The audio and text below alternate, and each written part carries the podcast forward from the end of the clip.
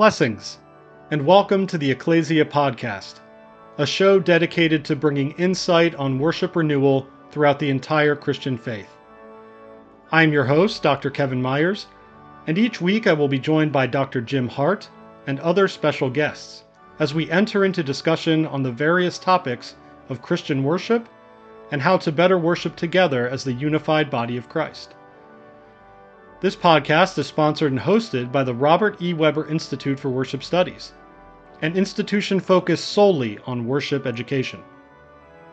The mission of IWS is to form servant leaders in Christian worship renewal and education through graduate academic praxis grounded in biblical, historical, theological, cultural, and missiological reflection in community. We hope that you will join us in this mission of worship renewal so that we may all come to a more unified understanding of our triune God and lead others into his rightful worship.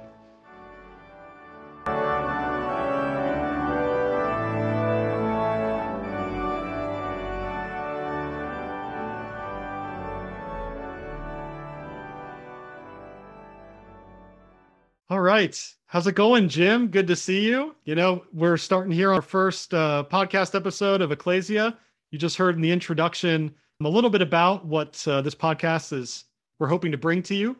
But first, we just wanted to briefly introduce ourselves before we really get into the goodies of what we want to discuss. So, my name is uh, Dr. Kevin Myers. I'll be the host of the podcast. I'm a IWS alum and uh, currently working as the director and campus minister of worship at the St. Thomas More Newman Center Parish in Columbia, Missouri, at the University of Missouri. So, serving the university community as well as the parish community. So, very lively, really cool demographic. I mean, just very diverse, all of that. So, it's been a blessing to be there. I'm in my second year so far there, and hopefully many more to come. And then I don't think anybody listening to this will be unfamiliar with who you are, Jim, but why don't you go ahead and tell them anyway? Let me say this first. You have kind of a dream job, I think, in many ways. I being agree. able to hang out. yeah, being able to hang out with college students and and uh, and talk about the Lord. it's, it's a good a, gig. it's a great it's a great gig. Yeah, and so I get to Jim do the Hart. music still too. yeah, that's right. There you go. I'm Jim Hart, and the president of the Robert Webber Institute for Worship Studies, and I've been doing this job since uh, since 2007. Bob died in April of 2007, and I became president on on his death. I was acting president before that time for a while, while Bob was quite sick. But you know, he I, he, he mentioned me over the many years I knew him. We established a school in 1999 in Orange Park, Florida. Bob established a school, but I was the only person who lived in uh, the the area, so I became the de facto dean of students and uh, handled all the housing and meal arrangements for students on campus when they were there. And I worked closely with Bob the whole time. Became when I graduated, I became the dean of administration. Still full time though, working in music and in the host church of IWS back in those days, Grace Episcopal Church. And then so I became dean of administration part time, but still full time music director at the church. When Bob became ill with pancreatic cancer, he asked me to take over as as president. And I said no. I mentioned many other people who do a, a better job, but who knew higher education. But Bob said, uh, "Well, you you know you'll learn higher ed. You know the school quite well."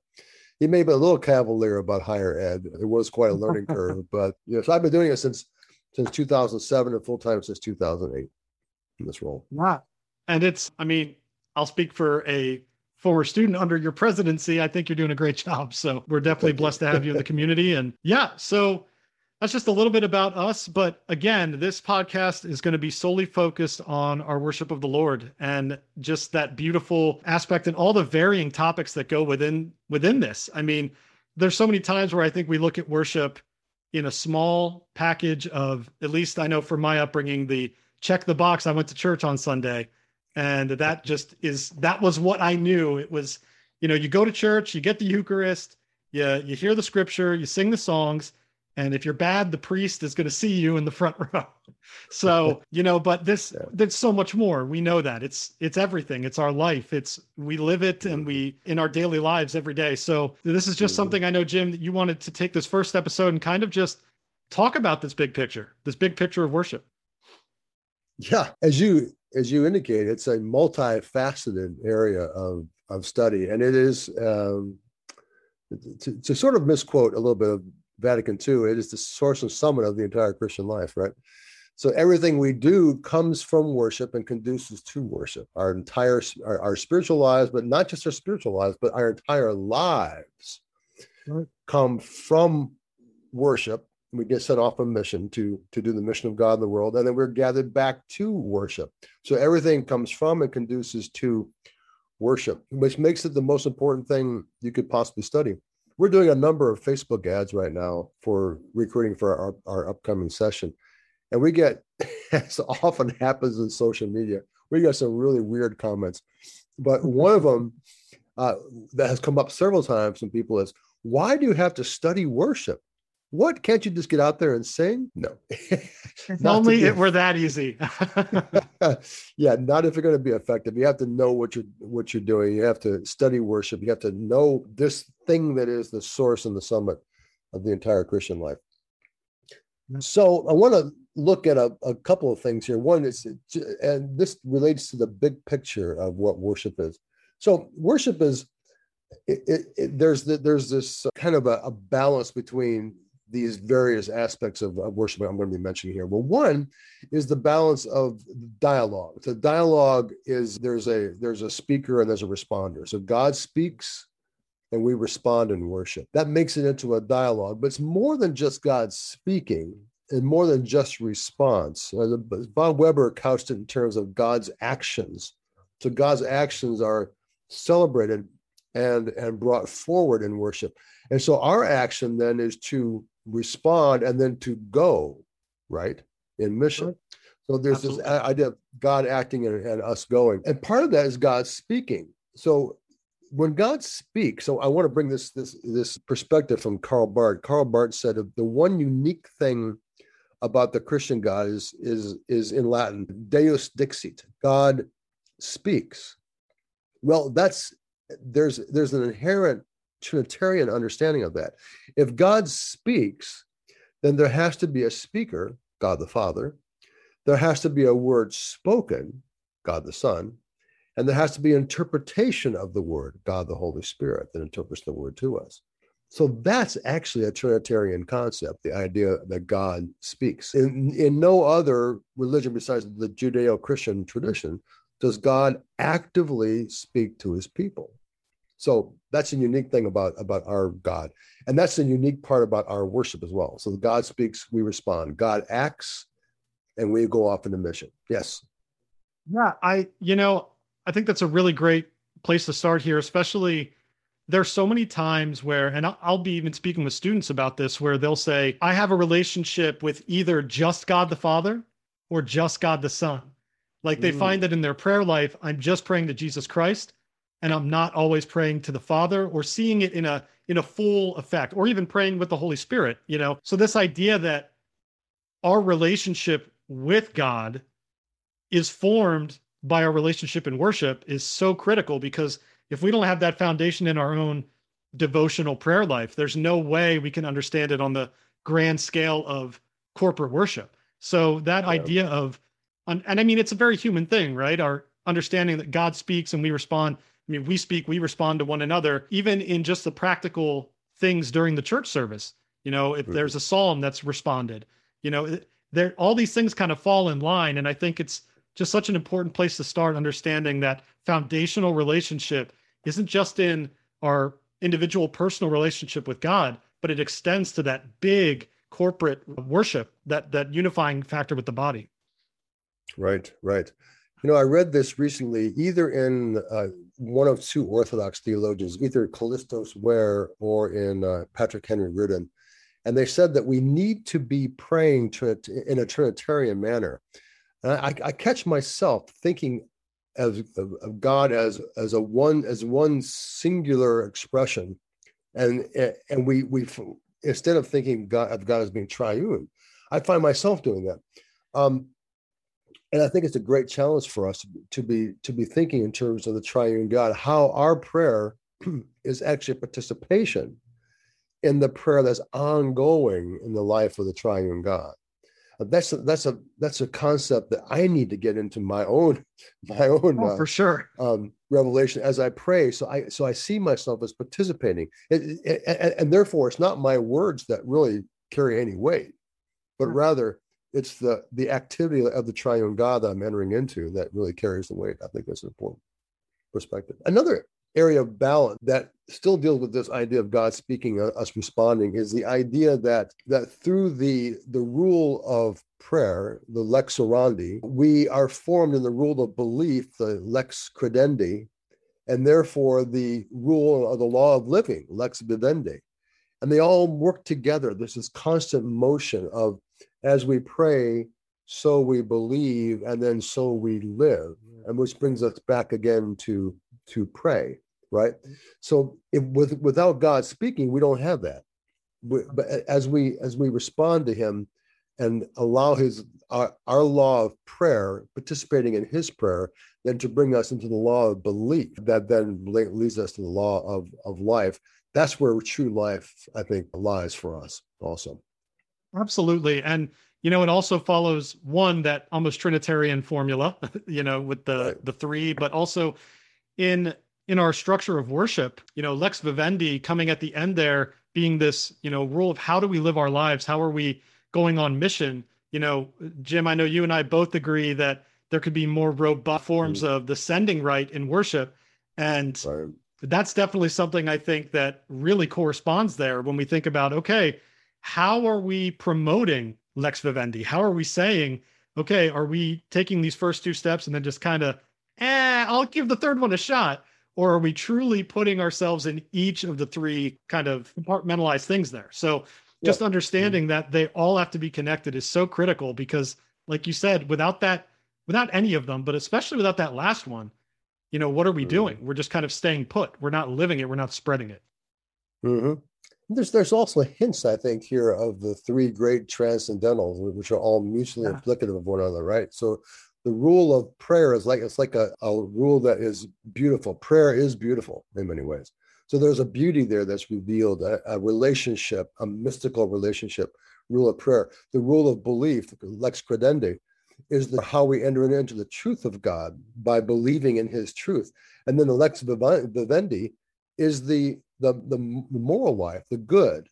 So you, you see, I think, maybe hints here even of the beautiful and the true and the good in this in this taxonomy of lex orandi, lex credendi, lex vivendi.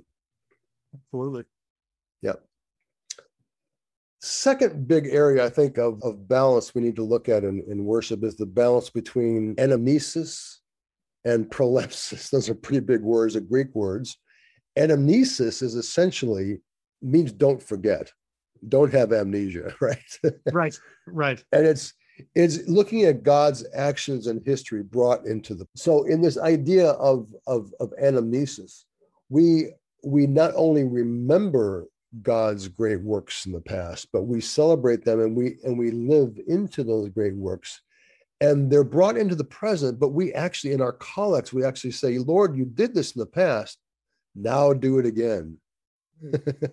Right. That's I a, mean that that's a great break. the Last Supper and the the celebration of the Eucharist, the key thing in in describing that when it comes to worship, you know, just that okay, we're remembering and kind of reinstating this this action that occurred and then living that forward. So yeah, it's it's very fascinating when you really kind of put it to the Eucharist. And remembering, of course, is not just a something we do in our minds. It's not it's not a right. mental activity, right? It's, it's actually a re membering is bringing the members yep. back together again right. bringing the members that have been have have existed historically and here here in the present time as well bringing those together as we once again become the body of christ as as paul said in in in, 1 corinthians 10 that we, we we come together to be the body of christ then to be sent off in the world to to to be the body of christ to the whole world and that's balanced with the idea of prolepsis a prolepsis is bringing the the future into the present we see this a lot in the church fathers. They they wrote proleptically quite often. they had this eschatological vision that that went way beyond what we tend to, to do here. And so there's this anticipation of what's to come, and we can we can begin to participate in that right now and not have to wait for some great age to come. We we begin to participate on that now, but but but inadequately, right? We always have, we're always waiting for the final eschaton when we will be finally fulfilled in that relationship with God. So those two things I think are held also in tension. We see it in a lot of music. A great example of uh, anamnesis is, "Were you there when they crucified my Lord?" Right. Yeah, you were. You were. Yeah. A, a great proleptic text would be, "Lo, he comes with clouds descending." Descending. Yeah.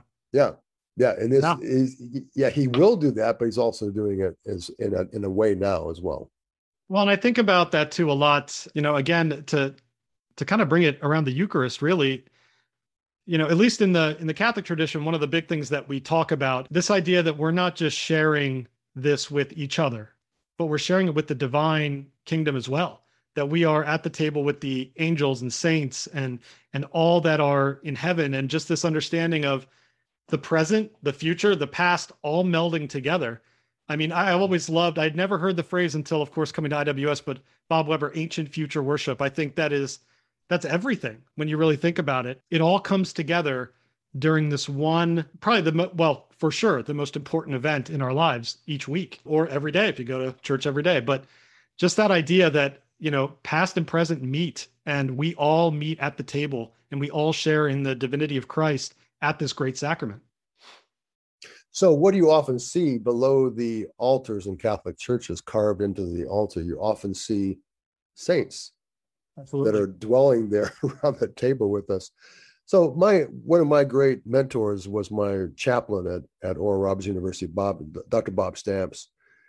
And when, when my mom died, this is 1978, Bob told me back in those days, he said, Jim, you'll never be closer to your mom than you when, when you're at the Eucharist because she's right across the table from you. Beautiful. Never ever forgotten that. Yeah, never forgotten that. So we're and there. So we're true. gathered. Yeah, it is. So we're gathered there with the saints. We're so we're also across the table from St. Paul, St. Peter, right. St. John. right. Uh, Some heavy hitters. uh, yeah, yeah. Saint Saint Isaiah, right? Saint Elijah, they're all right there with us and of course Jesus and his mother. right. so Not to forget them. Um, yeah, right. So I mean, what a what a great privilege it is to be in that. Yeah. Kind of a, yeah. So we live this anamnesis and prolepsis, and I'm so glad that you brought this as a, you know, one of the big points of talking about this big picture of worship because that's the truth. That's what we find ourselves in when we gather together, especially around the table. Yeah, it is the truth. It is the truth. And it's a truth that can get obscured if we're not if we don't have eyes to Absolutely. see and ears to hear right yeah Absolutely. So we have to pay attention to those things and have and have that sense that we are entering and, into a whole different world. And this is why we study worship. this is exactly right. yeah. Try try to sharpen our senses a bit. Yeah, that's right. Exactly. The third area of balance has to do with transcendence and immanence. So tra- the transcendence of God is the fact that God is is other than us. Mm-hmm. Uh, in fact, as one theologian said, otherly other. She is, he is, he is so, as a, as a woman theologian said that, he is so other than us, we can't even comprehend how other he is than us. Right. And yet, he's also immanent. He knows how many hairs we have or do not have on our head. yeah. Yeah. He know he knows us more intimately than we can possibly even know ourselves.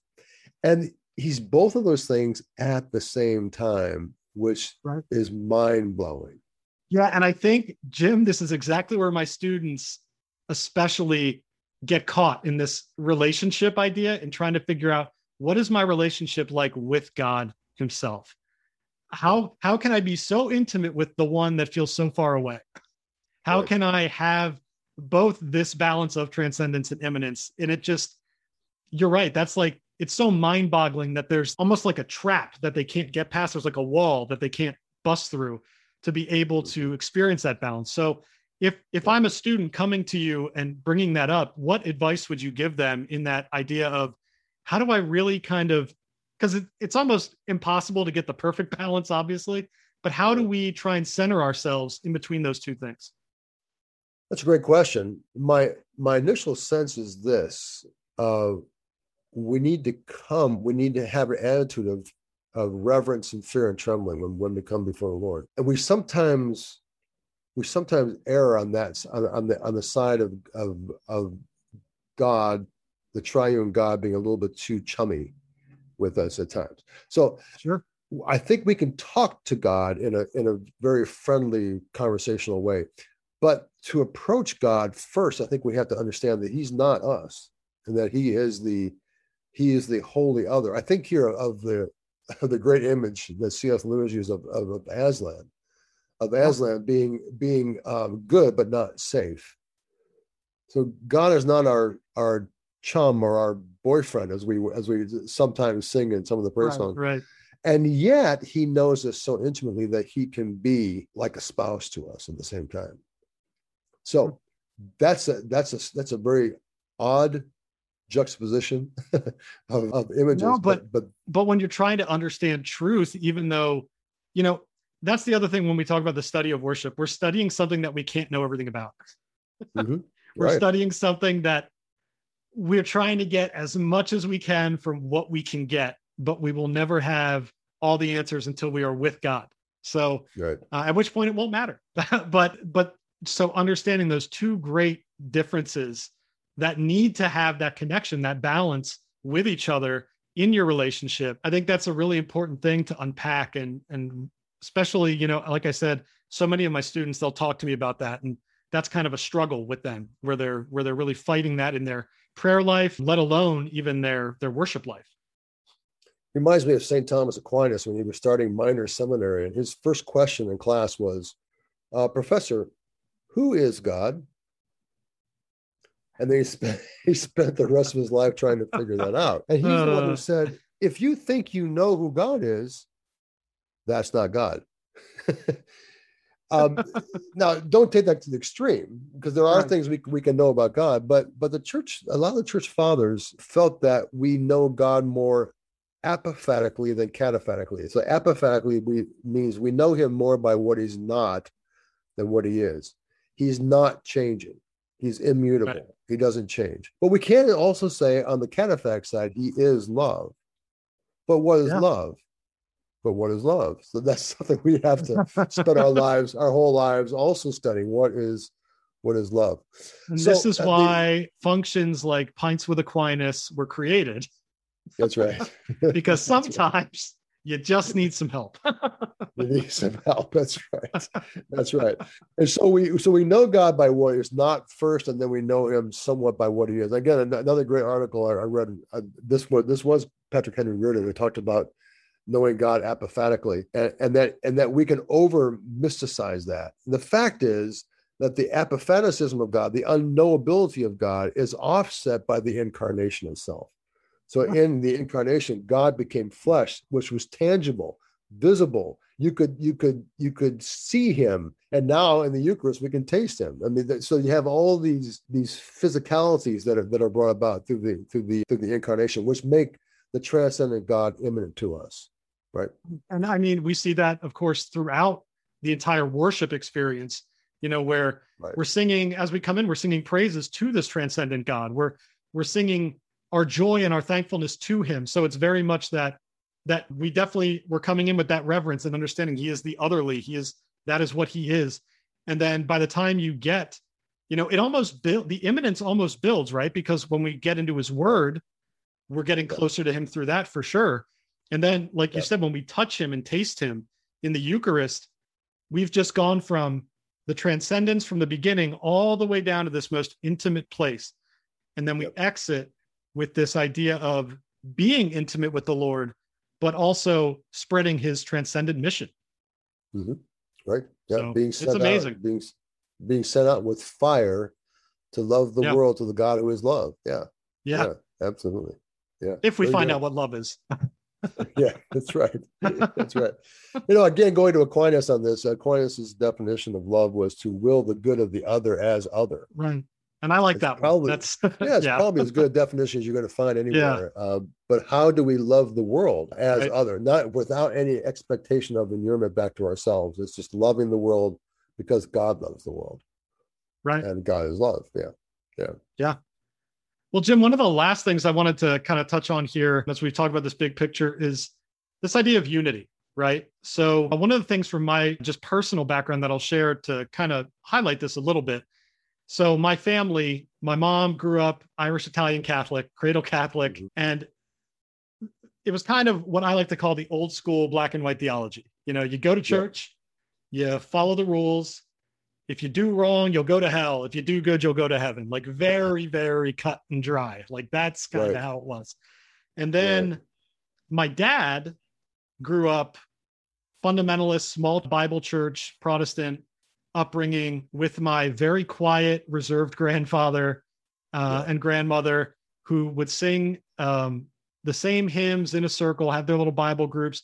So you've got this big liturgical thing with, at the time, was very cut and dry, hard rules. Mm-hmm. And then it's married to this, well, why aren't we just talking about this? Why aren't we just looking at this? Why aren't we just looking at the the Bible for what it is and, and all of that? Now, mm. my dad really impacted my life in the way that he never once, I always assumed as a young kid that my dad was Catholic, except he didn't go up to receive communion. I was always confused about that. Why isn't he going up to right. communion with us? Right. However, the beauty in this was just because, you know, they had the understanding that they were going to raise us in the Catholic faith, but my dad never saw it as Catholic worship. He saw it mm. as Christian worship. And mm. that really stuck with me, especially mm. when I went to a Brethren in Christ college where mm-hmm. unfortunately there were moments where I was met by a lot of people that said Catholicism isn't even Christianity. Mm-hmm. And there mm-hmm. are plenty in the Catholic camp that would say the same about anyone that's not Catholic. And so mm-hmm. there's this huge disunity amongst denominations, amongst, you know, all these people from these different backgrounds. And but one of the things that stuck out to me, like I said, in that personal way, was this beauty of it's Christian worship. We're mm. all in this as what is what is Christ's ultimate will for for us that we all be one, that we all mm. be one. And so, mm. you know, when I was, I think I gave this as kind of my IWS testimony, really, when I decided on coming to IWS for my postgraduate studies instead of right. Catholic U or Notre Dame or something like that. It was because I feel very strongly that worship is the only thing that will bring us mm-hmm. all back together, fully unified as a Christian community. And the more we live in that and the more that we grow in that, it's just such an important thing to unpack and something that we shouldn't leave out as the big picture of worship. It's to serve as the great unifier that, you know, you, Jim, a, an Anglican, me, a Catholic, a Southern Baptist, a Methodist, a Free Church, any of it can all sit around the table. Yeah, yeah, absolutely. And of course, this is probably the most difficult issue that's facing the Christian well, buckle faith today. Up. Yeah, right. So this will be the topic of a future podcast um, because it's such an important topic. But let me say this: John 17, you know, G- Jesus' high priestly prayer. This is a, this is what he writes, what he what he said, starting in verse 16. Let me start in verse 18. As you have sent me into the world, so I have sent them into the world. And for their sakes, I sanctify myself so that they also may be sanctified in truth. I ask not only on behalf of these, but also on behalf of those who will believe in me through their word, that they may all be one. As you, Father, are in me and I am in you, that they also may be in us, so that the world may believe that you sent me. I think that the disunity of the church undermines our mission to the world. Absolutely. Um, this is why it's such an important topic. It yeah. undermines our mission to the world. When we're in unity, and I'm talking about a real unity, not not one that we not just can't we all get along unity, but actually right. not tolerating. Yeah. Right. Yeah real unity of faith and practice. Until we reach that unity, we'll, our mission will, to the world will be always somewhat undermined. And so, one of the the one of the strategies of the enemy of our faith is to destroy the church's unity. and arguably, worship is one of those places where he is, he's been most effective. Absolutely, because it's so our biggest tool. Yeah. Yeah, yeah, yeah. Yeah. And so it's as as one person once said to me, the the very talking about the Eucharist, the very sacrament of our unity has become the icon of our disunity. So what do we do? What do we do? How do we approach this kind of, of to use a technical word, ecumenism, that Yeah. actually is the displays the unity of the church? Well, I think for one thing, we need to be having dialogues, lots and lots of dialogues about where we where we have differences to try to come to a unity of faith and practice. I do think it's achievable. I'm not sure it's a- if it's achievable in our lifetime, but I do think it's Right. achievable. And it, it- a lot of it has to do with preferring one another to to listening deeply to one another, to what our concerns are and how we go about addressing those concerns amongst all the Christian faith groups.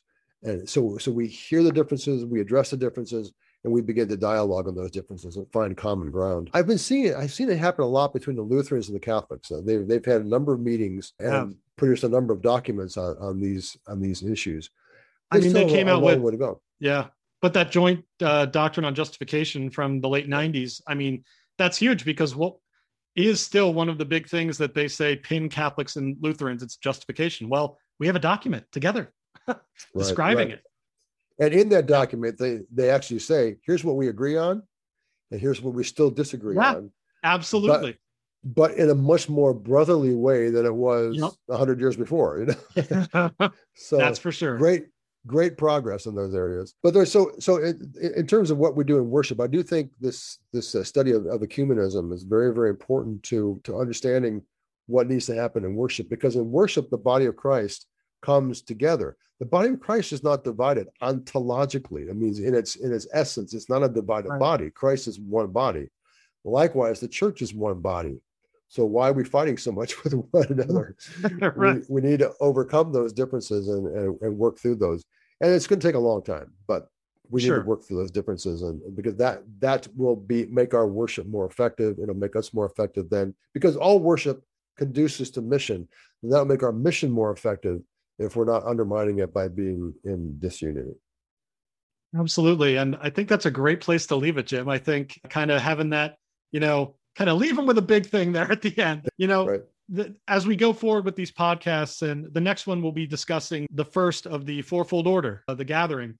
And we're going to kind of take a journey through that and then dive into some of these deeper, more difficult, but conversations that hopefully we find shouldn't be that difficult. So thank you as always, Jim. This has been great. And we'll get thank you uh, kevin we'll get that next one rolling and keep this keep this fun thing happening. So thank you again, and thanks everybody for listening, and um, have a great rest of your week.